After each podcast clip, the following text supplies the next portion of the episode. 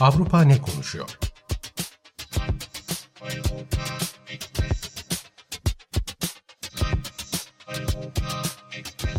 Avrupa medyasından yorumlar.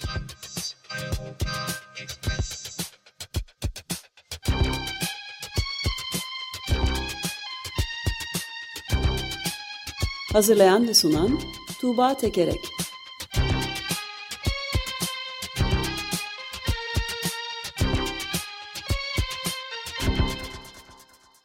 Günaydın Tuğba, merhabalar. Günaydın Ömer Bey. Günaydın. Günaydın Özdeş. Ne konuşuyoruz Avrupa olarak? Avrupa yine savaş konuşuyor. Eurotopics bültenlerinden derlediğim haberlerde ve yorumlarda yine öncelikle ağırlıklı olarak savaştan bahsedeceğim ben de maalesef.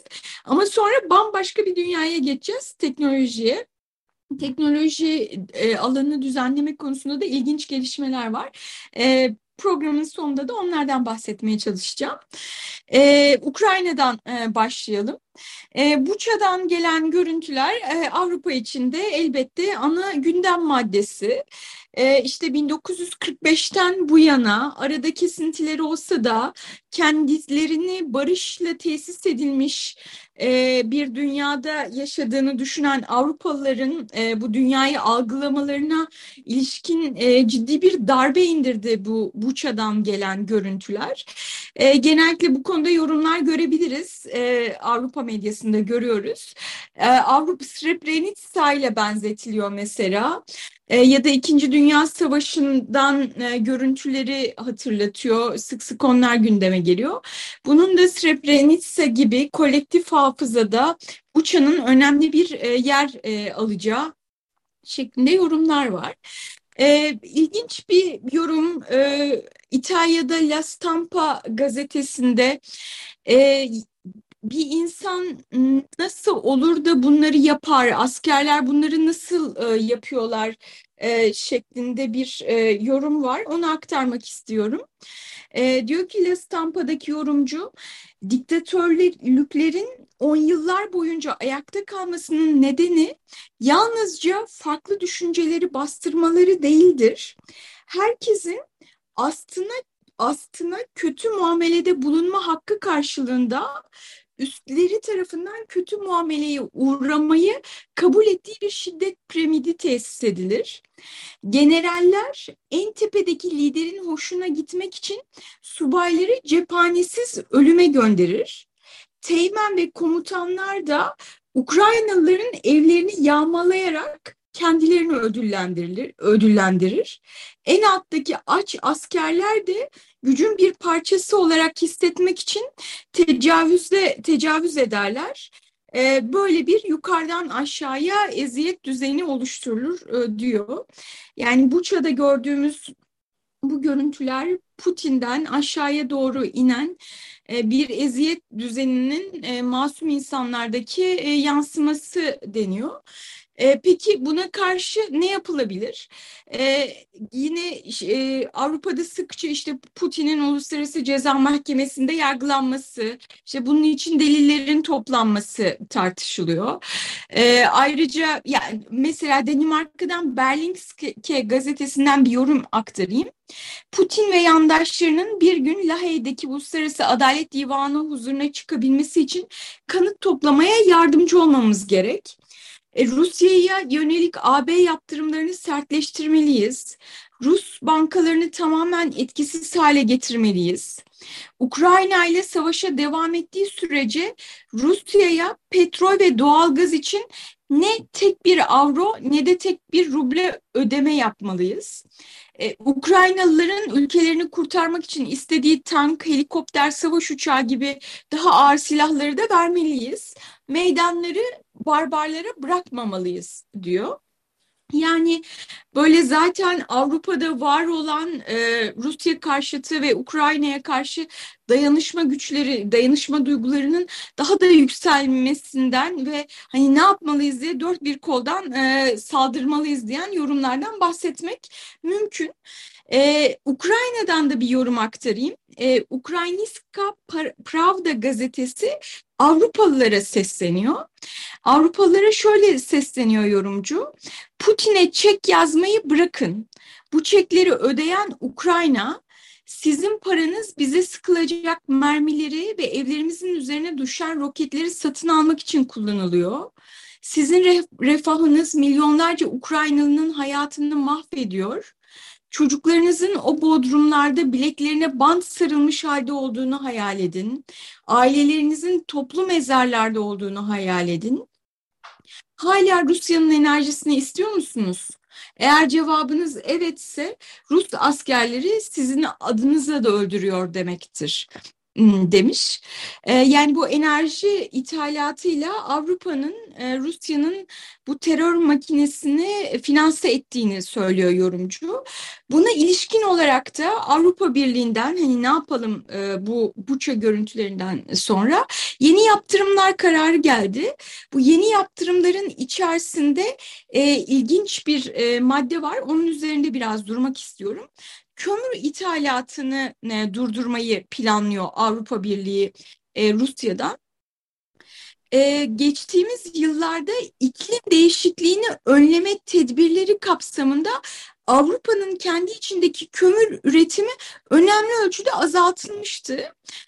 Ama kömür üretimi azaltılırken kömür ithalatı artmıştı. Bunu yurt dışından gelen kömürle telafi ettiler. Özellikle de bu geçtiğimiz kışta doğalgaz fiyatları falan artınca kömür ithalatı iyice artmıştı. Ve Avrupa'nın toplam kömür ithalatında Rusya'nın payı %45. Yani gayet önemli bir oran. Şimdi Avrupa Komisyonu yaptırımlar kapsamında Rusya'dan kömür ithalatını tamamen kesmeyi planlıyor. Yani yenine başka bir yerden alacak bu sefer de.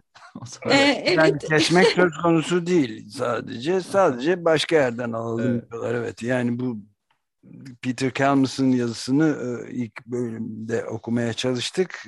Çok etkileyici bir yazıydı.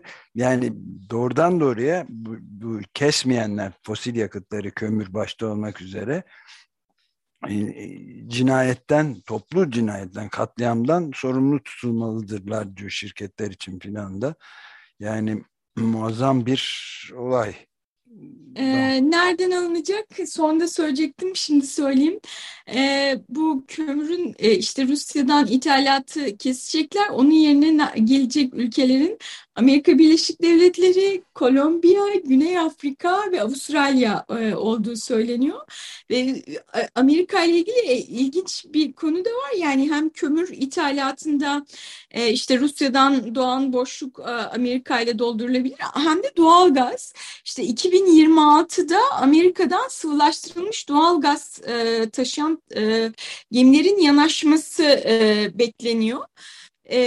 ABD'nin bu savaşta bayağı hem bu ekonomik anlamda hem de jeostratejik anlamda kazançları olduğu söyleniyor. Evet, haklısınız, yani buna karşı söyleyebileceğim bir şey yok. Yani şey söyleyecektim, AB Dışişleri Bakanı Yeşiller Partisi'nden Almanya Dışişleri Bakanı Annalina Baerbock Rusya'dan tüm fosil yakıtların ithalatının kesilmesinin hedeflendiğini de söylüyor. Hani ilk adım kömür, bunun ardından doğalgaz gelebilir diye de söylüyordu. Evet, bunlar bir şekilde başka ülkelerden telafi edilecek. Ama yine de yani fosil yakıtın böyle öncelikli olarak gündeme alınması bana yine de bugün bir tarafını görebiliriz bu hikayenin diye düşündürüyor açıkçası. Evet, tabii. Yani bu arada da yani Buça'dan bahsederken çeşitli işte Rusya kesinlikle Dışişleri Bakanı Sergey Lavrov başta olmak üzere, Putin konuşmuyor zaten. Bütün bunların uydurma şeyler olduğunu söylüyor. İşkencelerin kitle mezarlarının, toplu mezarların, çürüyen cesetlerin ama artık çıkmaya da başladı şeyde. Bunu da belirtmek lazım. Mesela The Independent gazetesinde Kim Sengup da imzalı çok ayrıntılı şeyler, videolarda gösterildi. Vokzalnyaya diye bir yerden şehir merkezine doğru gidip Ukrayna Savaşı'ndaki Buça'daki bütün şiddet ve zulmü kimsenin düşünemeyeceği boyutta olduğunu gördüm diye anlatıyor ve çeşitli insanlarla da konuşmalarını da yayınlamış. Anlatılabilecek bir şeydi yani. Kemiklerin, kan pıhtılarının bütünüyle yollarda olduğu, binlerce kişinin öldürüldüğü, işkence gördüğü, organlarının koparıldığı, kadınların tecavüze uğradığı ve çocukların öldürüldüğünü de konuşmalar var, toplu mezarlar. Yani bunların uyduruk olup olmadığını bilmiyorum. Eğer Sergey Lavrov'un dediklerine inanacaksak uyduruk hepsi yapılmış ama yani 89 yaşında mesela Alla Minorava diye bir kadının fotoğraflarını gördüğünü ve sergiliyor yani. Yatağında yatarken öldürülmüş, kollarında kan, 25 Mart'ta filan. Ve komşular da onu öldürdüklerini söylüyorlar. Böyle şeyler çok sayıda var, örnekler. Ve yani bağlayıp öldürdüklerini, 600-700 kişiyi öldürdüklerini gördüğünü söyleyen birisiyle de konuşmalar yapılmış filan. Böyle bir durumdan bahsediyoruz. Yani insanlığın düşebileceği en korkunç noktalardan bazıları da şu anlarda şeye düşüyor. Aynı şekilde yani medyaya düşüyor. Aynı şekilde mesela Democracy Now'da da biz de bu sabah yayınlama fırsatı bulduk. John Gerber adlı Washington Post gazetecisinin çok ayrıntılı videoları var. Yani insanlıktan vazgeçirecek şeyler görülüyor yani. Ben de bu fosil yakıtlar meselesine hemen itiraz eden karşı haberlerden bir iki böyle şey vereyim. Common Dreams'te vardı. Rusya'nın Mart ayı sonunda fosil yakıt ihracatı %10 artmış.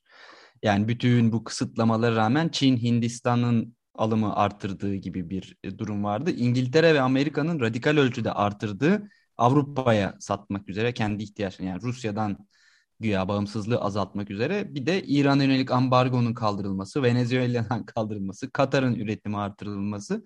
Bütün bu gelişmeler üzerine Guterres, Birleşmiş Milletler Genel Sekreteri, delilik bu dedi. Rusya'yı ve savaşı bahane edip bütün dünyada fosil yakıt üretimi artıyor demişti. O yüzden galiba pek ümitli olabileceğimiz gelişmeler yok gibi geliyor bana. Bir yandan zaten işte Avrupa'da bu enflasyon, elbette Türkiye'nin kadar olması da enflasyon ciddi bir mesele. Hani enerji fiyatları da artıyor. Enerji fiyatlarına artışa rağmen hani Rusya'dan kömür ithalatının da %45 payı olan Rusya'dan ithalatı kesiyorsun. Enerji fiyatlarının daha da yükselmesini göze alıyorsun. Ben böyle küçük adımlarda umut görmeye çalışıyorum, öyle söyleyeyim. Enerji fiyatlarının yükselmesini göze alarak yani Avrupa'da da ekonomide işlerin özellikle yolunda gitmediğini düşünürsek önemli. Mesela Almanya'dan ben de şey söyleyeyim, Frankfurter Allgemeine Zeitung şey diyor: Batı Putin'le uzun sürecek bir anlaşmazlığa hazırlıklı olmalı. Ukrayna'da olduğu gibi Rusya'da da Putin'in kendi korku saltanatını finanse etmesini vakit kaybetmeksizin daha da zorlaştırmak gerekiyor. Ama Avrupa'nın kendisini de zayıf duruma düşürmemesi gerekiyor diyor. Yani bu enerji fiyatlarındaki artış, enerji probleminin genel olarak Avrupa'da sanayiye, özellikle Almanya'da, çünkü Almanya en çok kömür ithalatı yapan ülkelerden bir tanesi. Almanya'daki sanayinin naileyebileceği söyleniyor. Ama tabii bunlar belli bir paradigma içerisindeki küçük hesaplar. Senin baktığın yerden bakınca Özdeş, haklısın. Evet, Avrupa ne konuşuyor ya? Devam edelim. Evet, buradan geçeyim. Bütün bu yaptırımlar Rusya'da işe yarıyor mu? Ne işe yarıyor? Bir kere savaş bütçesinin dondurulduğu, yani bu ödemelerin askıya alınması, bankalara konulması, ambargo konulması, bunların Rusya'nın savaş bütçesini finanse etmekte kendisini artık zor bir konuma geldiği noktasında yorumlar var. Ama öte yandan Rus vatandaşların, Rusya'daki insanların bu Putin'in yönetimine verdiği onay azalmak bir yana artıyor. Ben daha önce size hükümete yakın bir kamuoyu şirketinin sonuçlarını söylemiştim. Orada işte Ukrayna'nın işgali başladığından bu yana Putin'e verilen desteğin ve savaşa verilen desteğin arttığını söylemiştim. Şimdi de daha bağımsız bir araştırma kuruluşu Levada Merkezi'nin bir araştırması var. Ocak ayında Putin'e verilen görev onayı %69'muş, Şubat'ta %71'e çıkmış, Mart'ta ise %85 olmuş. Yani bu savaş şartlarında halkın Putin'in etrafında daha bir kenetlendiğini görüyoruz. Letonya'dan Diana gazetesi bu konuda bir yorum yapmış. Putin rejimine, Avrupalılar bu yaptırımlarla Putin rejimine öfke duyulmasını sağlayamadılar. Aksine hayali düşmana karşı mücadelede halk tek bir bayrak etrafında birleşti. Ukrayna'nın işgalinden bu yana Putin'e verilen görev onayı %69'dan 85'e çıktı. Seçkinler, parlamenterler, memurlar, iş insanları daha önce hiç olmadığı kadar Putin'in etrafında birleşmiş durumdalar diyor mesela. Buna karşılık Ukrayna'dan bir yorum var. Bu savaşa ve Rusların verdiği onaya ne diyor Ukraynalı yorumcu? 24 TV web sitesinde şöyle aktarayım. Rus ordusu Ukrayna'ya öldürmek, yıkmak ve yağmalamak için gelen bir çetedir. Cesetleri yemeleri için köpeklerin önüne atıyorlar. Ama çaldıkları klozetleri ve elektrikli kıyma makinelerini evlerine götürüyorlar. Yağmacılar, tecavüzcüler, katiller ve paralı askerlerden oluşan dünyanın en büyük ikinci ordusu gerçek yüzünü gösterdi. Ve 140 milyona nüfusa sahip bir ülkenin %75'i bu savaşı destekliyorsa, Rus ordusunun komşu bir ülkede yaptıklarını onaylıyorsa, Ruslar ölümcül bir hastalığın pençesinde demektir. Yerleri uygar dünya değil, demir perdenin arkası bir kafesin içi olmalıdır demiş Ukraynalı yorumcu. Bu savaşın dehşet veren görüntülerinin ardından yaptığı yorumda. Evet, kaygı verici şeylerin haddi hesabı yok. Yani çok yükselmeye başladı. Bir de haberi ekleyeyim ben buna. Senin sözünü ettiğin %69 gibi çok yüksek bir rakamdan son derece yüksek bir sayı, onayının çıkması Putin %85 gibi bir şeye. Şöyle bir haber var Piotr Zauer'in Guardian'dan. 55 yaşında bir İngilizce ve Almanca öğretmeni Irina Gen diye, ve çocuklara ders verirken, 13 ve 14 yaşındaki çocuklarına ders verirken, işte Rusya'daki atletlerin uluslararası yarışmalara katılmasına engel olduğunu sordukları zaman öğrencilere, bu da işte Rusya'nın yapması, bu tutumunu değiştirmesi gerekiyor filan demiş. Ve kadın ilginç bir şekilde bu sözleri söyledikten sonra sorguya çekilmiş. Çünkü öğrencileri gizlice almışlar, kayda almışlar konuşmalarını sınıftaki. ve şimdi 10 yıllık bir ceza alması söz konusuymuş. Yani şey diyor ki bu konularla uğraşan önemli biri var. Carnegie Moscow Center diye.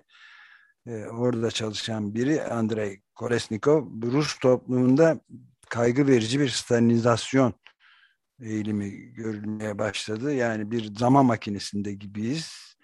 Bütün bu çocuklarını ihbar eden, yani öğretmenlerini, ana babalarını ihbar edenlerin bir dönemi vardı Stalin zamanında. Feci sonuçları oldu diyor. Şimdi de aynı şey yeni kuşak bir Pavlik Morozov, yani bir Sovyet dönemindeki bir çocuğun babasını ihbar etmesi ve propaganda ikonu haline gelmesi, her yerde heykellerinin dikilmesi gibi bir durum vardı. Onları hatırlatıyorlar. Böyle bir durum var. Bu haber manipülasyonlarının, medyanın manipülasyonundan çok ciddi sonuçlar da çıkabiliyor. Yani Rusya'da Wisconsin'da yaşayan bir Rus kadını Independent'ın yazdığına göre, Sravasti Dasgupta'nın haberinde, 6 Nisan tarihli haberinde 8 yaşındaki oğlunu öldürmüş, 11 yaşındaki oğlunu da öldürmeye kalkmış, başaramamış ve yakalandı. Şimdi cinayetten yargılanıyor ama bütün Rus televizyonlarını filan izliyormuş ve benim içime bir şeytan girdi filan diye konuşmuş mesela. Böyle şeyler olmaya başladı. Putin girmiştir. Hiç. Ne olacağı belli ama çok feci yani. Kendi çocuğunu ikinciyi öldürmeyi başaramamış. Öbür çocuk haber vermiş babasına filan. Böyle feci şeyler var. Bu arada da çok gene Independent'tan ilginç bir haber, Sravasti Dasgupta'dan. Fox televizyonu, Amerika Birleşik Devletleri'nde de aynı durum tabii. Aslında Ukraynalıların Rusya için söylediklerini aslında Amerika Birleşik Devletleri'nin de yerleşik medyasında çok net görebiliyoruz. Hatta bir araştırma yapılmış.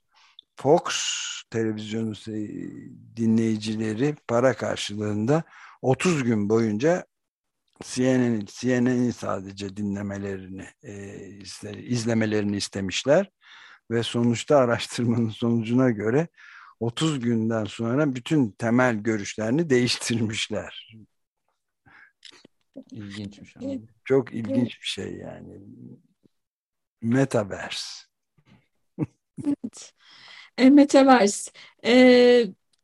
Metaverse dediniz, bu savaş gündeminden çıkıp birazcık teknoloji, medya, sosyal medya, diğer medya, alternatif mecralardan aldığımız haberler kısmına bakalım.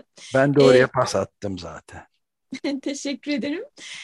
Avrupa Birliği'nde dijital dünyayı düzenlemek konusunda önemli bir adım atıldı. Bu yasayı yapanlar işte son 10 yıllarda bu alanda yapılmış en önemli düzenleme olduğunu söylüyorlar. Ya hayata geçtiğinde nasıl olacak ayrı bir konu ama önemli bir düzenleme hamlesi en azından. Temel olarak büyük teknoloji firmalarını dizginlemek, bunların dijital piyasaları domine etmesini, küçük firmaları yok etmesini ve onların yapabilecekleri yenilikleri öldürmesini engellemeyi hedefleyen bir düzenleme. Doğrudan isim söylenmiyor ama yasada deniyor işte piyasa değeri 75 milyar euronun üzerinde olan, ayda 45 milyondan fazla kullanıcısı olan platformlar, sosyal ağlar, uygulamalar. İşte bunlar da Microsoft, Google, Metaverse, Amazon, Apple, bir de Booking.com sitesi, bunlar giriyor bunun kapsamına. Peki bu yasa ne getiriyor? Örneğin şirketler tarafından yapılan tüm satın almalar işte rakibi yok etmeye, onun yeniliklerini öldürmeye yönelik mi diye öncesinde öncesinde incelenecek. Bunun dışında şirketlerin işte kendilerine bir duvar örüp kendi içlerine kapalı bir sistem kurmaları engellenecek. Yani bu alana diğer oyuncuları almamaları ya da kendilerine avantajlı pozisyonlar sağlamaya çalışmaları engellenecek. Hani bunu somut olarak nedir diye düşündüğümüzde bu mesela bir Apple ekosistem kuruyor kendisine. İşte cep telefonunu aldığınızda içinde onun uygulamaları var. İşte başka şeylerle connect etmeniz, diğerleriyle birlikte çalıştırmanız mümkün olmuyor. Mesela bunlar engellenecek. Google sonuçlarında ilk Google Shopping ürünleri çıkıyormuş Avrupa'da. Google Shopping ürünleri çıkmayacak örneğin. Ya da bir laptop aldığınızda, bir bilgisayar aldığınızda ona kurulu işte müzik platformları, tarayıcılar, yüklenmiş yazılımlar olmayacak. Ayrıca bu şirketler üçüncü taraflar üzerinden vergi toplaması ve buna bağlı olarak hedefli reklam yapması engellenecek. Örneğin Apple sadece kendisi veri toplamıyor. Aynı zamanda Apple üzerinden çalışan uygulamaların topladığı verileri de alıyor ve bazen o verilerini aldığı kullanıcılara karşı onları ekarte edecek şekilde kendi reklamlarını yapıyor. Örneğin bu tip veri toplamalarda engellenmeye çalışacak. İşte ilginç bir şey... interoperability denilen bir şey... mesajlaşma uygulamaları ya da diğer pek çok uygulamaların birlikte çalışması sağlanacak. Örneğin WhatsApp sadece kendi içerisinde değil, bir Signal kullanıcısı ya da Telegram kullanıcısı WhatsApp kullanıcısıyla mesajlaşabilecek. Yani bunun altyapısını oluşturulmasını istiyor Avrupa Birliği. Bunlar işte mümkün olacak mı? İşte mesela Apple demiş ki hem bu durumda kişisel verilerin güvenliğini korumak zor olacak, hem de yıllardır üzerine yatırım yaptığımız fikri mülkiyetler için işte insanlardan para almamız engellenecek diye buna karşı çıkmış. Ama işte bu yürürlüğe girecek yakında ve bunlara uyulmazsa da şirketlerin yıllık gelirlerinin %10'u, tekrar ederse de %20'si oranında ceza alacak. Aslında tekel oluşturmayı engellemek için hali hazırda bu bir takım şirketler işte satın almalar yaptığında ya da uygulamalar yaptığında davalar açılıyordu. Ama bu davalar yıllar ve yıllar sürüyordu. Burada Avrupa Birliği'nin hedefi bunları olmadan engellemek, ön almak şeklinde olduğu söyleniyor. Ve eğer ki uygulanabilirse bunun önemli bir adım olabileceği söyleniyor. Portekiz'den Eko web sitesinden bir yorum aktarayım. Tüketiciler için bunun muazzam avantajları olacak. Mahremiyetin daha iyi korunması, rekabet edebilir ürünlere daha kolay erişim, daha iyi hizmet, daha çok seçenek. Aynı zamanda dijital mecranın küçük şirketlerin devlerle rekabet edebilecek şekilde dengelenmesi anlamına da gelecek bu düzenleme. Yasanın gösterdiği bir başka şey de AB nihayet dijital devlerin muazzam lobicilik çabalarına karşı bağışıklık kazanmayı öğreniyor demiş. Bu dijital devlere karşı önemli bir adım olarak niteleniyor bu yasada. Evet, epey yakından takip edilmesi gereken önemli bir gelişme de böyle. Evet. Evet. Böyle ama gelecek haftalarda sanki savaştan konuşmaya devam edecek gibi görünüyoruz. Diğer gündemleri de takip etmeye, aktarmaya çalışacağım Eurotopics bültenlerinden. Bu haftalık bu kadar diyeyim ben. Peki, çok teşekkür ederiz Tuğba. Görüşmek üzere. Görüşmek üzere.